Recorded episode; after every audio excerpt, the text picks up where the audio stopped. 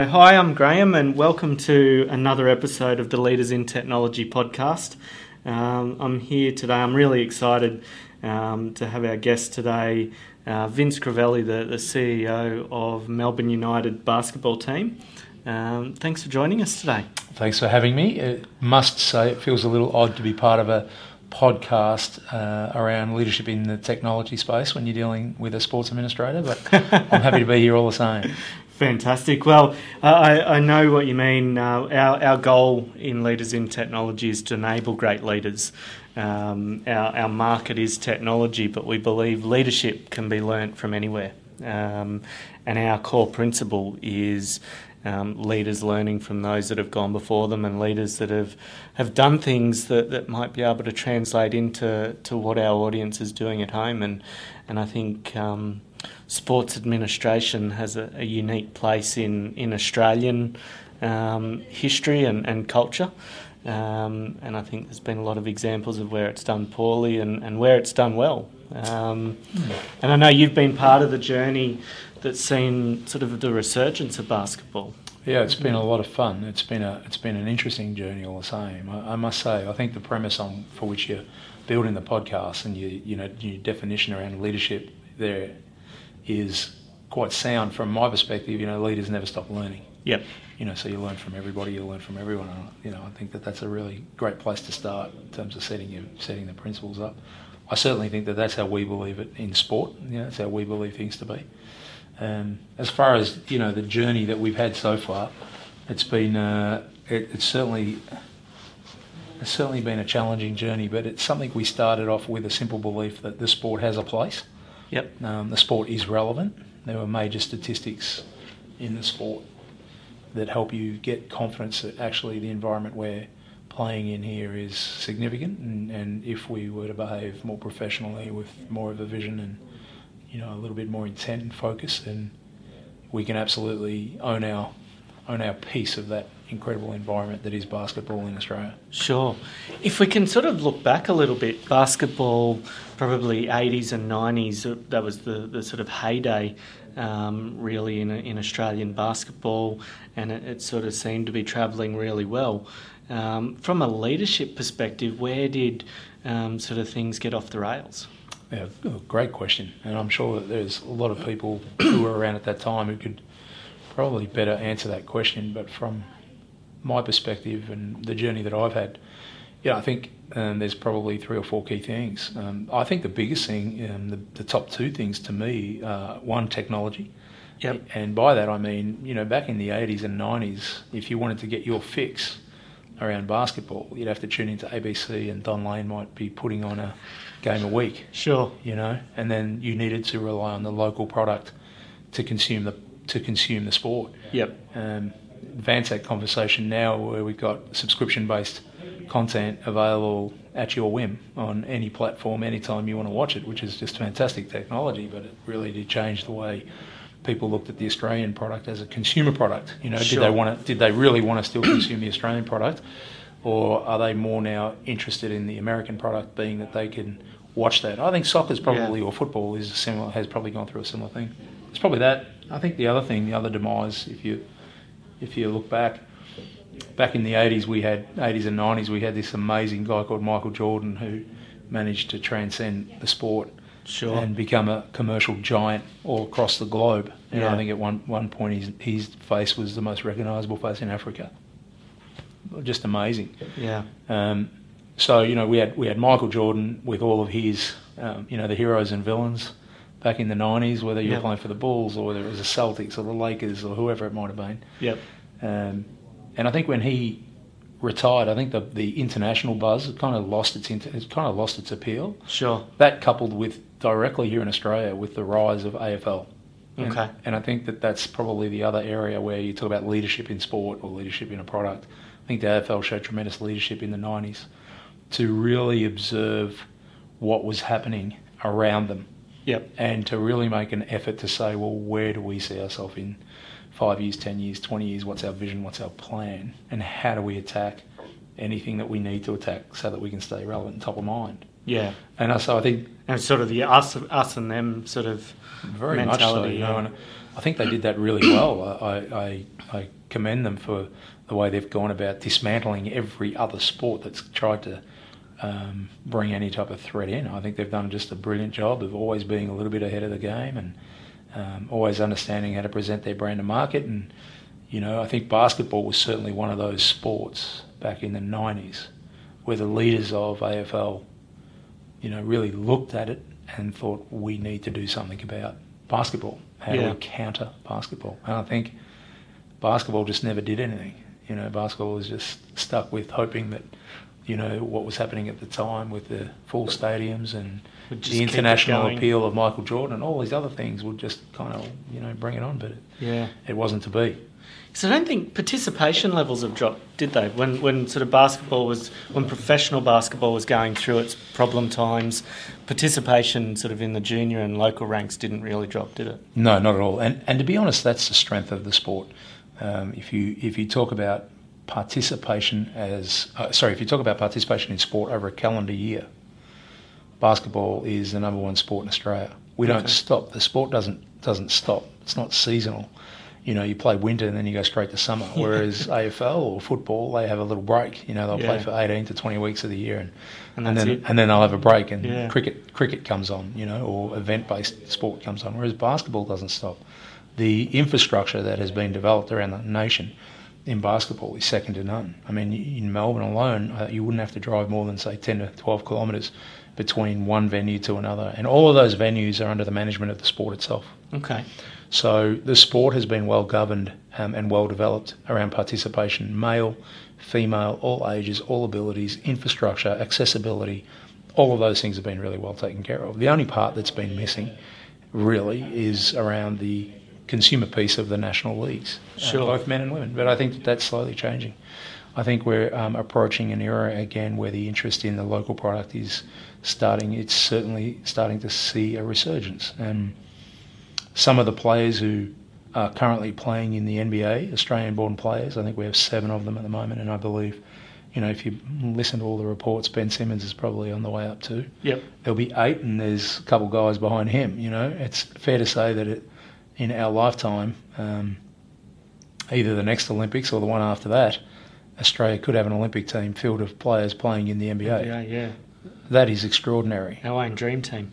That is extraordinary. Yeah. And we would probably be the only country outside the US that could actually lay claim to that feat. Yeah. I mean, that is just extraordinary. And that goes directly to the strength of the participation of the sport and where we come from. And again, at the very start, why I um, said that we, we believe we're in an environment that can really support a strong and healthy consumer product back here in Australia. Yeah, well, you look at, um, you know, Dellavedova. He, he was from, what, Maryborough, you know, country Victoria. Great story. Just a country boy. Great Um, story, great story, and you know he gives hope to every Aussie kid. Yeah. because he's not the biggest guy around. Certainly not the most athletic guy around. Yep. He's certainly not the prettiest of players going around. but he's playing in probably one of the. He's probably in the top two or three teams in the world. Yeah. He's arguably playing with the greatest player of our current the current generation of players in LeBron James. Yeah. And, and holding his own and, and being doing incredibly good. I think that that talks a little bit too to the culture of Australians in sport. we punch above our weight a lot. really do. We really do. Uh, it's something that I'm really proud of. But we do punch. We do that, that saying "punching above our weight" is so true. We do. We we do a great job internationally. And if you talk to NBA scouts and you talk to NBA GMs and teams, they all say that it's almost like when you're putting the recipe for success together in the NBA, you need an Aussie in your locker room Yeah. because we bring a different culture to their team. You know, um, mateship is something that is hard to describe to anybody that hasn't isn't from Australia or New Zealand. Exactly. Well, that they carry that into the locker room over there, and it's a really different concept. And Yeah.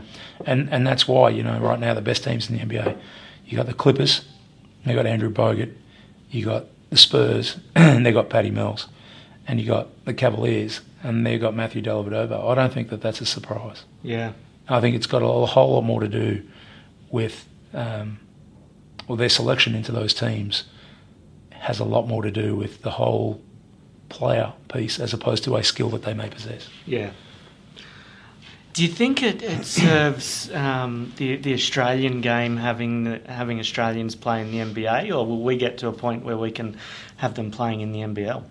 Look, I think in time, but that's a money discussion. Yeah. And it'd be silly for anybody to suggest in a global game where you can go in your profession and earn, I don't know, pick a number, one million, yourself up one for million life, to 20 basically. million, Yeah. um, playing at the highest possible level, recognised highest level on the planet um, versus your local product. I think if you were to ask that question of all of those players in the NBA, they will all tell you that they'd love to come back and support the local product and play back here in Australia. Yeah. They're very passionate about it. You only have to look at social media and you see that they're actually following our product. Yeah. True. You know, so they are definitely passionate about it. But the economics of it, you know, you have to be pragmatic about this, and the economics of it don't add up. So it might be a case if we get them back for the last couple of years of Quite their possibly, yeah. thing. and it's happening in football. It's happening in soccer too. Yeah. You know, um, I, Tim Cahill's an interesting one. He came back and played for a season, I think, and then he couldn't resist the money again in China. Yeah. You can't knock that back.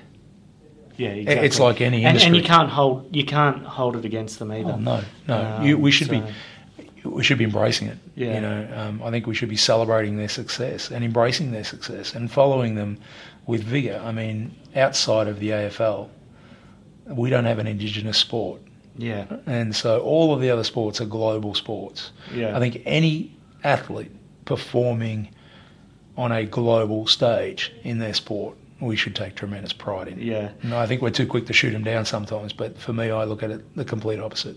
The thing I love, you mentioned young Simmons um, uh, a couple of minutes ago, and um, I, I saw an interview with him, and, and he's been in America, obviously playing high school and now college. He talks with an American accent, but he talks so fondly about playing for Australia one day.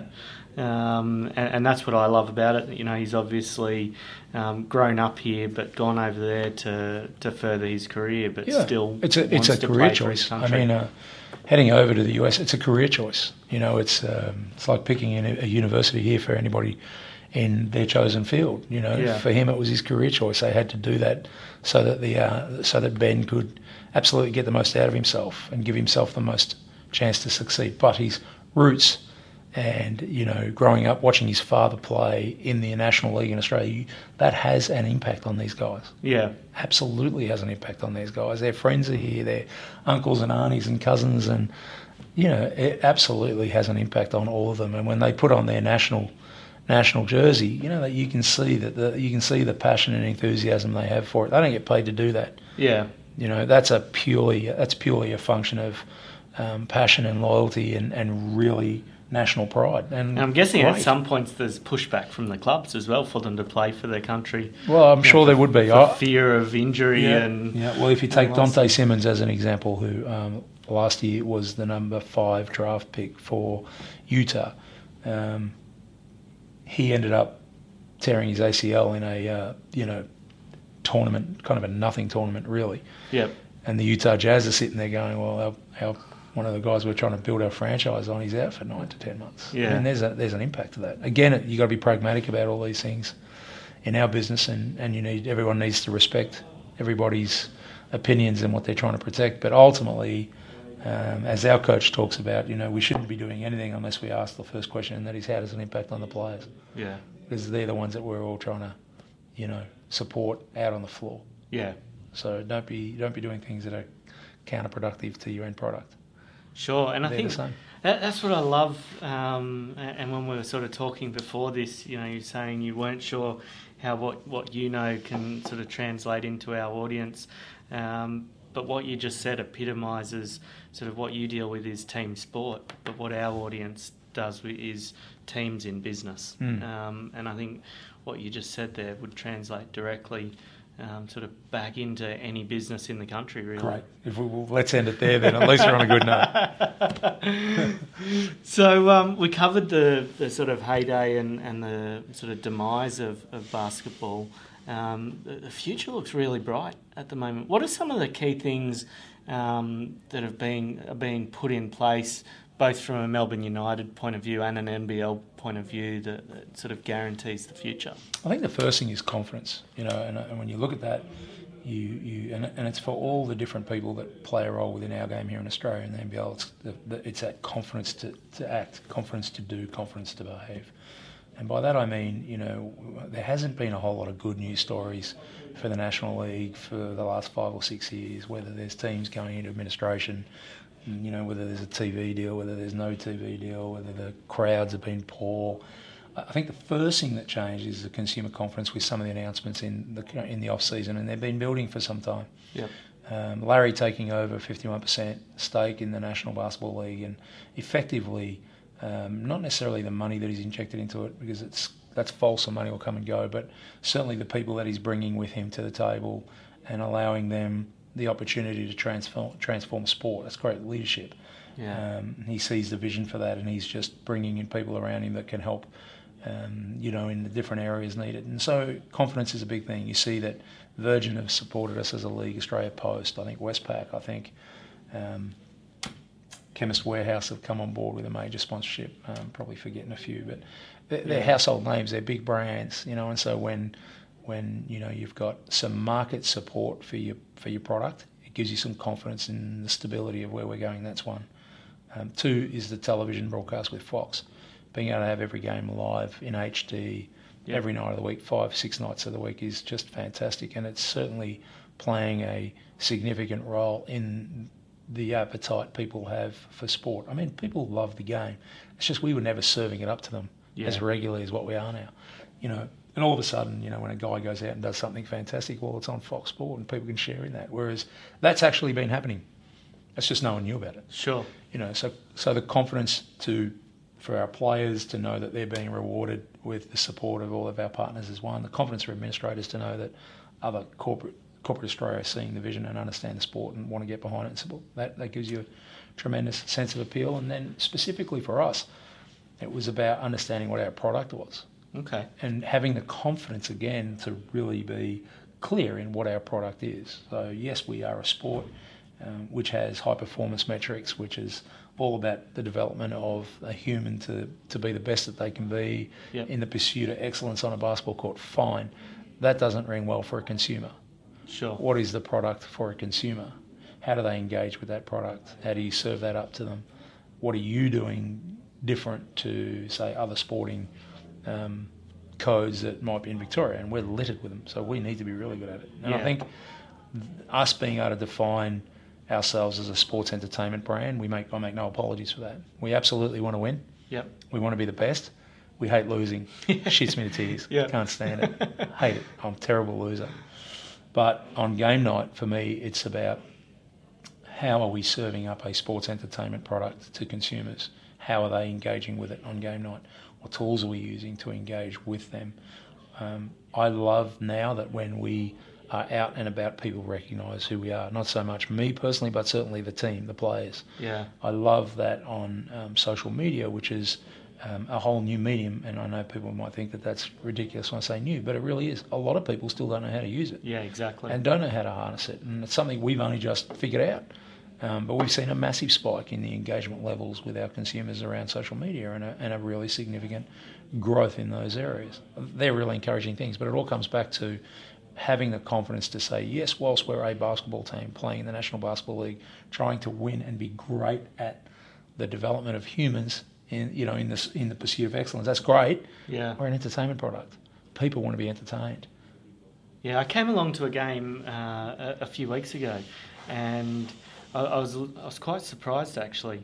Um, basketball is probably, and I want to choose my words carefully. Basketball is really part of the product. Um, the, the, the, actual game of basketball is part of the product. and by design, and by design, absolutely by design. That's how it should be. I mean, I think gone are the days where, again, you know, it's a really hard thing in Victoria, but when most people are conditioned to following their footy team through, you know, historical factors or family factors or generations of interest, whatever, you know, I don't know how they engage. I look at what the AFL are doing, I look at what football are doing and other sports, and they are more and more moving towards trying to become more of an entertainment product. Yeah. Whether people like it or not, I don't care. That's the truth. Yeah, exactly. You go to a you go to a Collingwood game right now, and they got they got you know the dances, and they've got stuff happening outside, and there's a reason. You it's, want to get there a, an hour more, before the game to. It's more competitive. The market's yeah. more competitive. People with young families are demanding more, um, and you've got to be able to move with the times. And I think this is where basketball has a tremendous upside. We don't need 80,000 people. It'd be nice to play a game at Etihad Stadium, and one day I, I personally have ambition to be part of that. But right now, you know, we've got a 10,500 seat venue, and when you're getting 8,000 people, it's an incredible atmosphere. Oh, it's massive. It It's- feels like there's 40,000 right. people there. It's intimate. The game is fast paced. You're really close to the action. You can feel everything that's going on, and so that's a natural advantage our sport has. Yeah. You know, it's unlike other sports where, you know, you you you can sometimes just see a Dow struggle on the court. Basketball's not that game. Yeah. A 20 point margin can be gone in two minutes. We've experienced it. You know, we were down 25 points two weeks ago against uh, Illawarra and trailing the whole game, and we had about a two and a half minute patch where we just started to play with a bit more confidence, and it was a four point game. yeah. That's exciting. I said to, I was at my son's basketball game um, last week, and uh, I said to someone sitting beside me, I'm amazed at what can happen in 30 seconds in basketball. You, you It's can, phenomenal. can, It's phenomenal. Yeah. It's, it's also the reason I'm bald, stressed. you know. There's no, there's no comfort No fingernails. Yeah, no fingernails, overweight. Just, there's, just, there's no comfort levels. But, Yeah. but it is, it's raw, you know. So, yes, I, I agree with your, you know, your analogy about basketball actually being part of the event itself, 100% designed that way. And we Yeah. believe that that's how sport in the future will, will go. I mean, you, you, go to the, you go to the Melbourne Cup, and the horses are just part of the atmosphere of the Yeah. Cup Carnival. I mean, I don't even know how many people there give two hoots about the. Especially by 2.30 in the Right? afternoon. Um, you go to the Big Bash and look at what the Big Bash is all about in cricket. yeah. It's transformed cricket. I mean, I thought for a while cricket in Australia was really in trouble. Yeah. And until the Big Bash came with KFC and Channel 10 or Channel 9, whoever it was that brought them along, and you know the fireworks and the music and the acrobatics in the crowd and the shortened format of the game, no one cared. Now all of a sudden people are interested in it. Well, that's because consumers are changing their their choices around how they want to consume sport.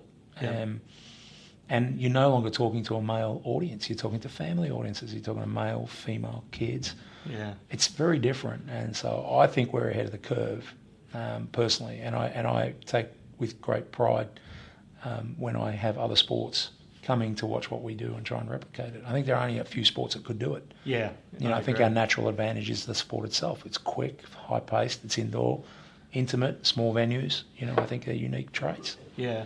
And is there still that us versus them mentality in sport in Australia? Because it seems like sport in Australia is more learning from each other rather than trying to wipe each other out these days. Well, I think I think the big boys have got their place.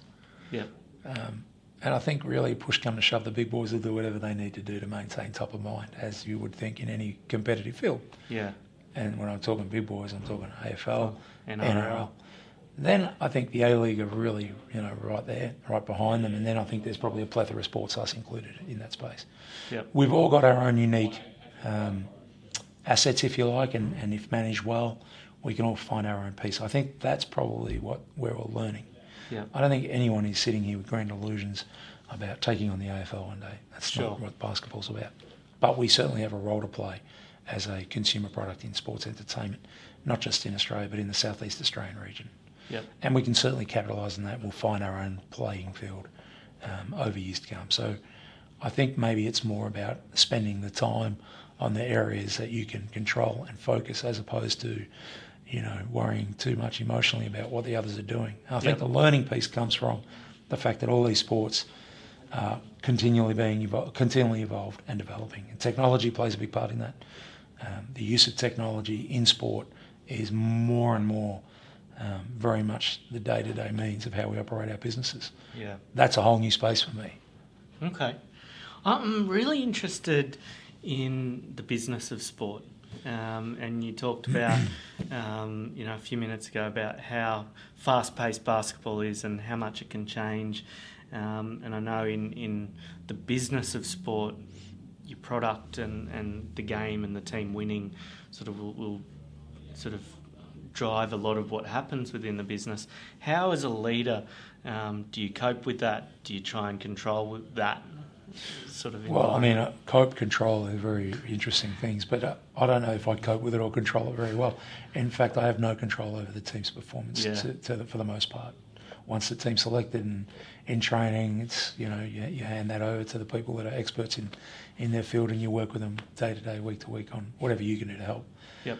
In terms of the business, though, I mean, look, we, we just need to be agile. We need to be almost entrepreneurial in our nature, and we need to have a, a mindset around being able to move quickly, um, behave quickly, react quickly. Because on a loss, you might react differently to how you might react to a win. Yep. Um, so you have to develop uh, mechanisms, coping mechanisms, if you like, to be able to deal with what presents itself. I don't think that that's anything different in any other business. It's just that our um, what happens to us is a public event as opposed to what might be happening in other companies becomes very close shop, private. It affects the people it affects, and you move on. Yeah, Whereas in mine, not on the back page. Right. In, yeah. in mine, if you know if there's catastrophe, everyone's going to know about it, and it becomes a talking point. So you have to have the ability to, to deal with that. How you deal with that is really just around education and really just about spending time with people to within your business, both internally and externally, just dealing with the issues as they come. I mean, we had a, an issue yesterday where there was a column written about the way we put on the games, and Herald Sun and a few people were a bit upset about it. And I, on the contrary, was flattered that they'd taken the time to write an article about something sure. like when we don't have a game. They wouldn't have been doing that two years ago. Yeah. Um, and this morning, for you know half an hour, just sitting talking about the fact that you know. Um, media is part of our life now, and we need to behave that way. We need to understand the good, the bad, and the indifferent, and more the opinion, and just keep challenging ourselves. Are we doing the right thing? Are we on track? Are we sticking to our goals? If we are, opinions are opinions. People are allowed to have them. That's okay. But exactly. it's education. It's dealing with things using education. Yep. Um, that's really the key thing for us. Sure. And as a leader, as the CEO of, of an organisation, um, you probably have a higher profile than most other CEOs of similar sized organisations. Um, how does that affect your leadership style? I don't really think about it. I'll be honest. I don't. I don't really think about it. I'm pretty sure not many people know who I am if I walk down the street. sure. Um, I'm sure. I'm sure that uh, long after I'm gone, the when basketball's flying, that, that'll be different. You know, like the pressure yeah. is on AFL. But I look at all great leaders in sport. You know, there's very few of them that are public figures. Very few of them that you know. Oh, I think that that's how it should be. We're, we're administrators. We're at the back of the house. You know, our yeah. players are our shop front, and it should be our players and coaches that are in the limelight. And we're only there to ever try and um, present a brave face in in, uh, in despair and, and lead through uncertain times. For the rest of the time, I think uh, I think the best analogy is that we should be in a box behind closed doors and do our job. And as long as I actually think it's a successful year, the less I have to go out in public. Sure, sure. It's really successful for me. You know, the less I have to go out and defend what we're doing. Sure. Speaking about that box, um, we're here at your office today, and it is a box. We were, yeah, we were chatting um, sort of prior to to the um, pushing the record button, and you talked about having fun um, and your team Keep. having fun. How important is that in a corporate environment? So remove sport, remove the sporting organisation from it. How important is that in any? I think it's really important. I really do. I mean, again, you know, if you if I, for me, I have to consider the working habits of all my staff. Emails, smartphones, iPads, customer focus, 24 hour reach. You know, like the work cycle's changed it's yeah. not nine to five. In fact, I haven't got anyone that works nine to five. Sure. So it's naive of me to think that I should be pushing my staff to conform and behave to an eight-hour cycle, and we're, we're a 24-hour, seven-day-week cycle. Yeah. Um, we're also a very small team, so for me, I think it is important to have fun. It's something we haven't quite done well yet. You know, okay. we're still in the early phases of the grind. We're almost a startup. This Melbourne United thing's only been around for two years. This is yeah. our second year. You know, so we're no different to any other business two years into a plan. But I certainly believe in everybody behaves better when they are in a natural state. Yep. And when I don't think you can hide from yourself. Sure. You know, so as a leader, it'd be foolish for me to try and be somebody that I'm not. I agree. In this environment, and so I'm a, I kind of like a bit of fun. I, I like a bit of a gag, and at the same time, we all understand when things have to be done, we get them done. It's just that we're not on the clock. Yeah. Um, and if it means we take a little longer, we take a little longer. But I think I think having an environment where people feel empowered, where people feel um, like they can be themselves, okay. I think they're really important traits to being able to produce good results. Sure. I think if you've got to lie to yourself for eight hours, ten hours a day, it becomes really hard to do, especially under pressure. Yeah, I agree. And so you have to you have to find ways. We're all we're all the same, right? We're all we're all made of the same thing, you know. And, and I think deep down we've all got a, a little bit of um, a unique character, and I think that that's what makes turning up to work great. Is when everybody knows they can come in, be themselves, act professional, get done what needs to be done, but you don't have to feel like you're putting on a show for somebody because they're looking over everything you do. I don't believe in that style of leadership. It's not me. Yeah, sure. And I think that's that's true. We spend probably more time at work than waking time than we do with Oh, our 100 family. 100%. So, 100%. The balance is all wrong. Yeah. you know. and, and I'll often encourage, you know, like if I if I can get through a day and four o'clock, if I can get out of here because I've done what I need to do, and the rest of the time I, I don't I see guys, I'm out. You Yeah. know, and, um, we're results we're a results driven business. We're a results driven company, so we, We- spend the time working. Very few people would get to the end and go, God, I wish I worked another day, would they? No, So, I think they'd say spend the time with the people that matter most. yeah, yeah, definitely. So, team's obviously very important um, to you outside of the actual basketball team. Um, what do you look for when you bring someone on board in, in the corporate side, Well, I, I, in the actual I try, person? yeah, I, I try to tease out a little bit about who they are.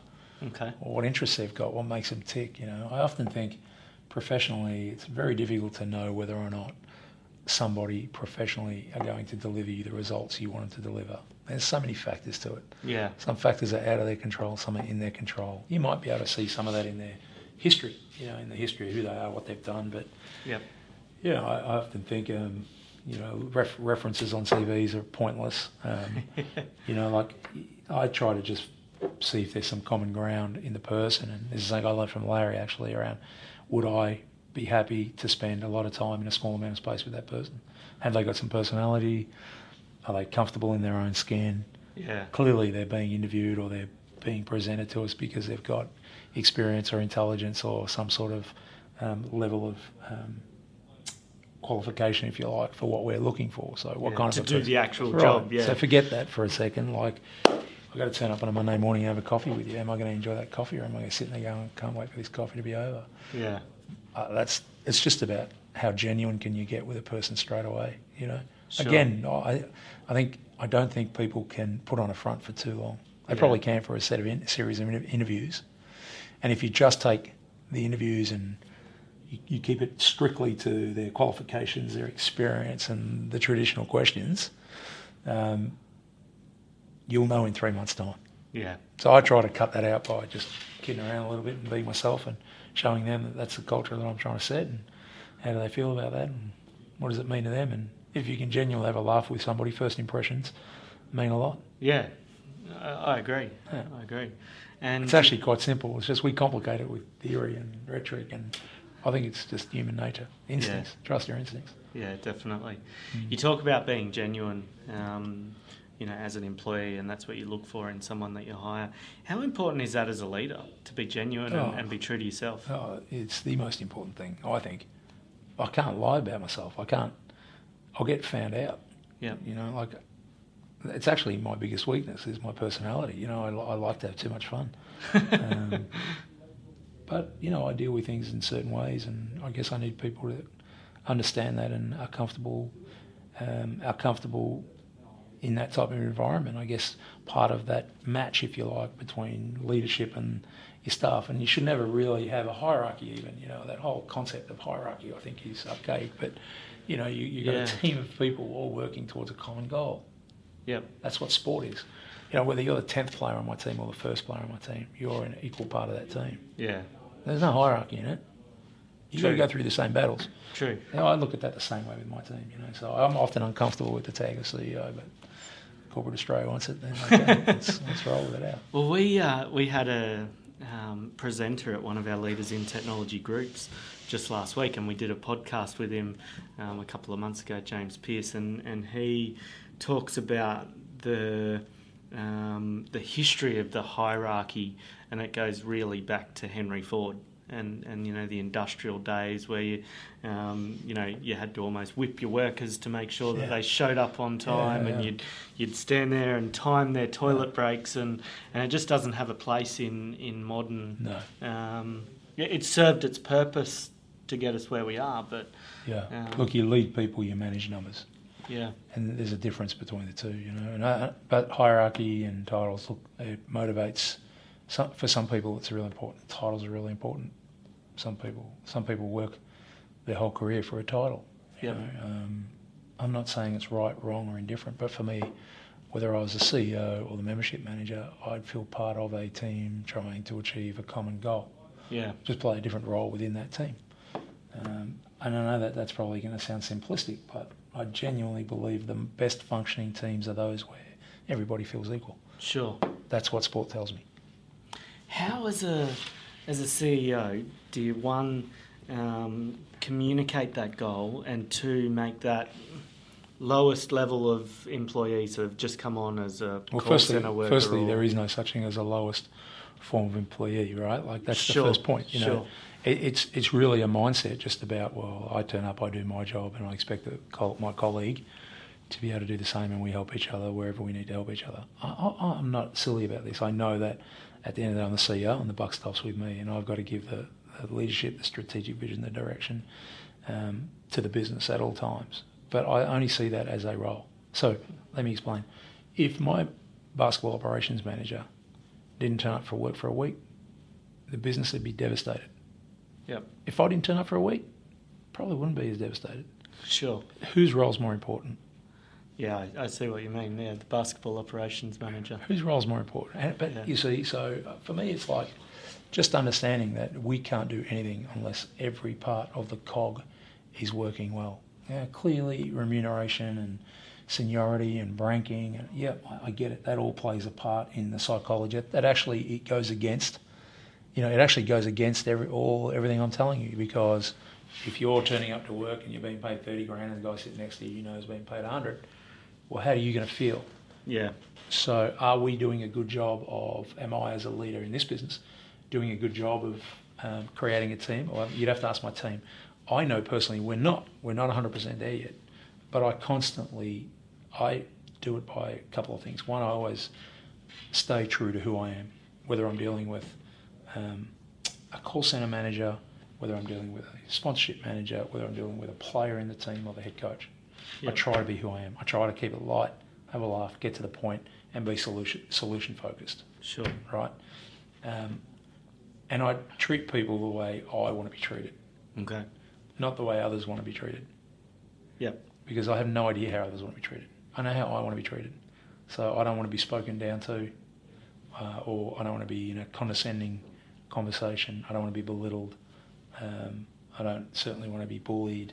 You know, so I want people to appeal to, you know, my a sense of thought, creativity, a process, um, consultation. So I treat people like I would want to be treated, no matter whether who they are in my business. I think that's the only way you can get to a point where you have a team functioning as a team. Are we Sure. there yet? No, not at all. Um, Are you ever there? I don't know. That's a great question. Probably not.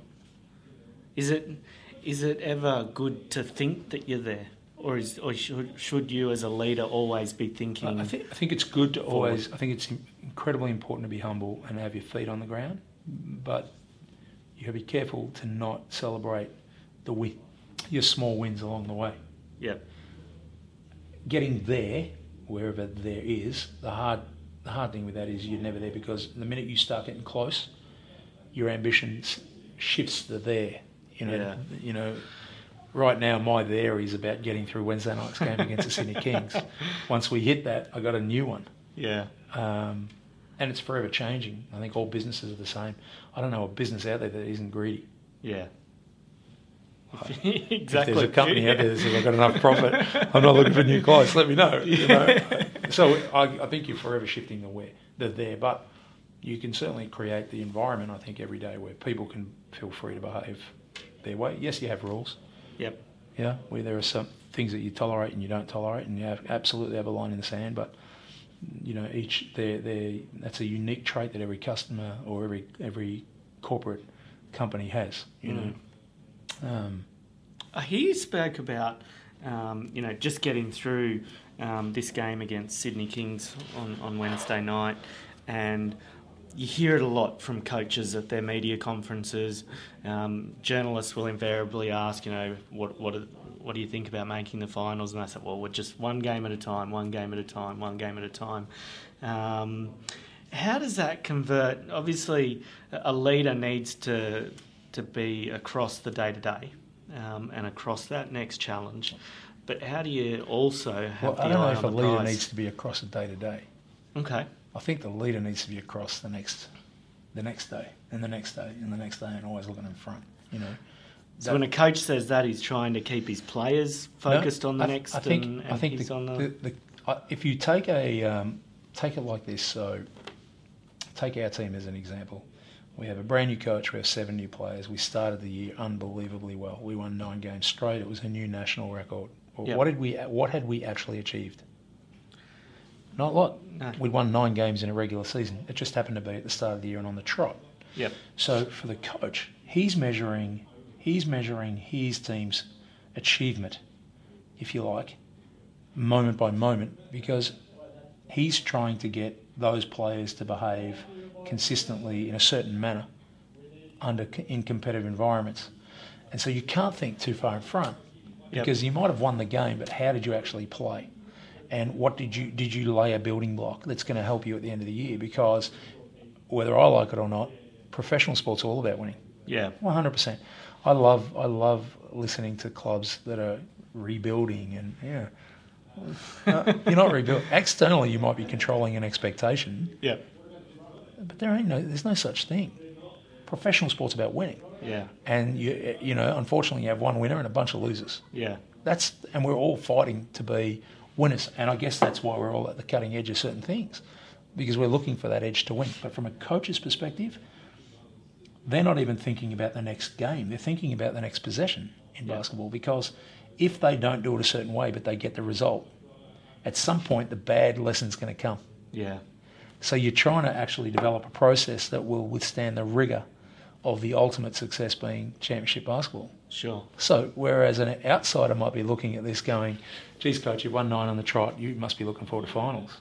He's sitting there going, hell no, I'm not looking for finals. We can't do this, this, this. We haven't done that, that, that.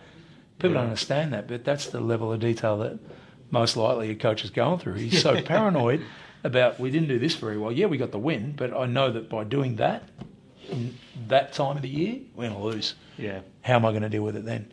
And so maybe it's not articulated that way, but uh, I don't think a coach even thinks to, uh, you know, when a coach says it's one game at a time, I believe most of them are talking about it's literally what am I dealing with today? Yeah. And at this moment, and being in that moment and dealing with it there and then, and then worrying about the next piece.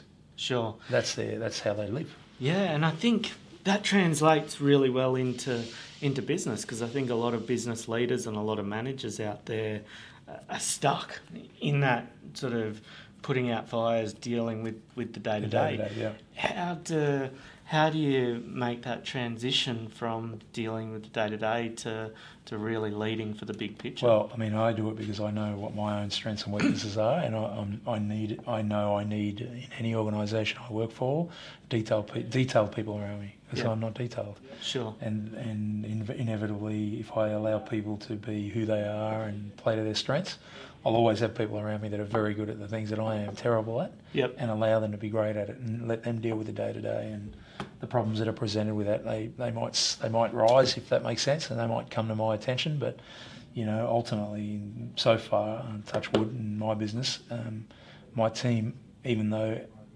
things have been elevated um, through through a series of you know just debate, they're ultimately able to resolve most of the problems. So I get the confidence to be able to look in front a little bit.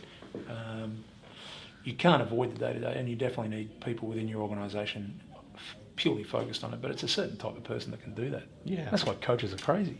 they're all crazy. Uh, ask any of them; they'll tell you themselves. Ask my coach; he'll tell you he's crazy. He's an up there. I love him to bits. Yeah, very good at it. So get the right people on board. Let them, let them do their job. Well, know who you are. Be true to yourself. Uh, understand you. We don't know what we don't know, which is the hardest lesson to learn. Yep. Um, so be be open to be open to suggestion, and ideas, and always be open to learning. Um, but as best you can, try to find people that might challenge your thinking day to day, have a different skill set, and be able to work with that difference. That's to me, that's probably relevant. It doesn't matter whether it's sport, no matter whether it's business, doesn't matter whether it's family. You know, Yeah. um, I think you, you just need to be, you know, tolerant, compassionate, open, and understand what you're great at and be great at it. Yeah. Don't, don't ever let people down on what you're great at. Yep. You know. I think Vince, that's an awesome full stop. That that Cool. is um, fantastic. I've just got one more question for you, and, and it is a question without notice, but um, it's a question I've asked everyone that, Yep. that we've had on this podcast. We want to speak to, to great leaders. We want to speak to um, inspiring leaders. Who should I talk to next? You know, in I've had so many great people um, mentor me in my life. Um, I could point you to a dozen, but if I if I was to isolate just one person who I think's got some really unique views and stick to the sporting theme, I would say interview our head coach. Um, Okay. He's a he's a 61 year old man. He'll hate me saying that, but he's a 61 year old man who's experienced the very highs of his profession. He's experienced the very lows of his profession, but more importantly, he's experienced 61 years of life um, Yep. as a as a as a philosopher. You know, um, trying to put into practice um, philosophy, um, which is really really hard to do. He's got some really great learnings that he can share in a Q&A form that I think people might find fascinating and interesting. Okay. Tr- Not a traditional business guy, but if you really genuinely want to know about, you know, teams' behaviours, um, he's somebody that I would I would recommend. Uh, other than that, I think Larry Kestelman, who is our chairman and um, you know my mentor, really, um, I think Larry's a tremendous a, a tremendous um, person for your audience to to listen to. Uh, whether or not he, he can do it or not, is another thing. But I, I think he's a tremendous leader, a really really great motivator of people, um, and a true visionary. So they're probably the two that are immediately impacting my life right now that I could Okay. suggest would be worthy of talking to. Fantastic. Good we'll, luck. We'll see what we can do. Good on you. thanks for your time, Vince, and thanks for joining us. Thank you, Graham. No worries. That was good. Well, thanks for tuning in to this episode of our Leadership Podcast series. Leaders in Technology is for those who want to be powerful, deliberate, strategic thinkers of the future, and for whom mediocrity in leadership is unacceptable. If that's you, become an online or a group member today at leadersintechnology.com. And don't forget to subscribe to our podcast on iTunes. Until next time, keep smiling.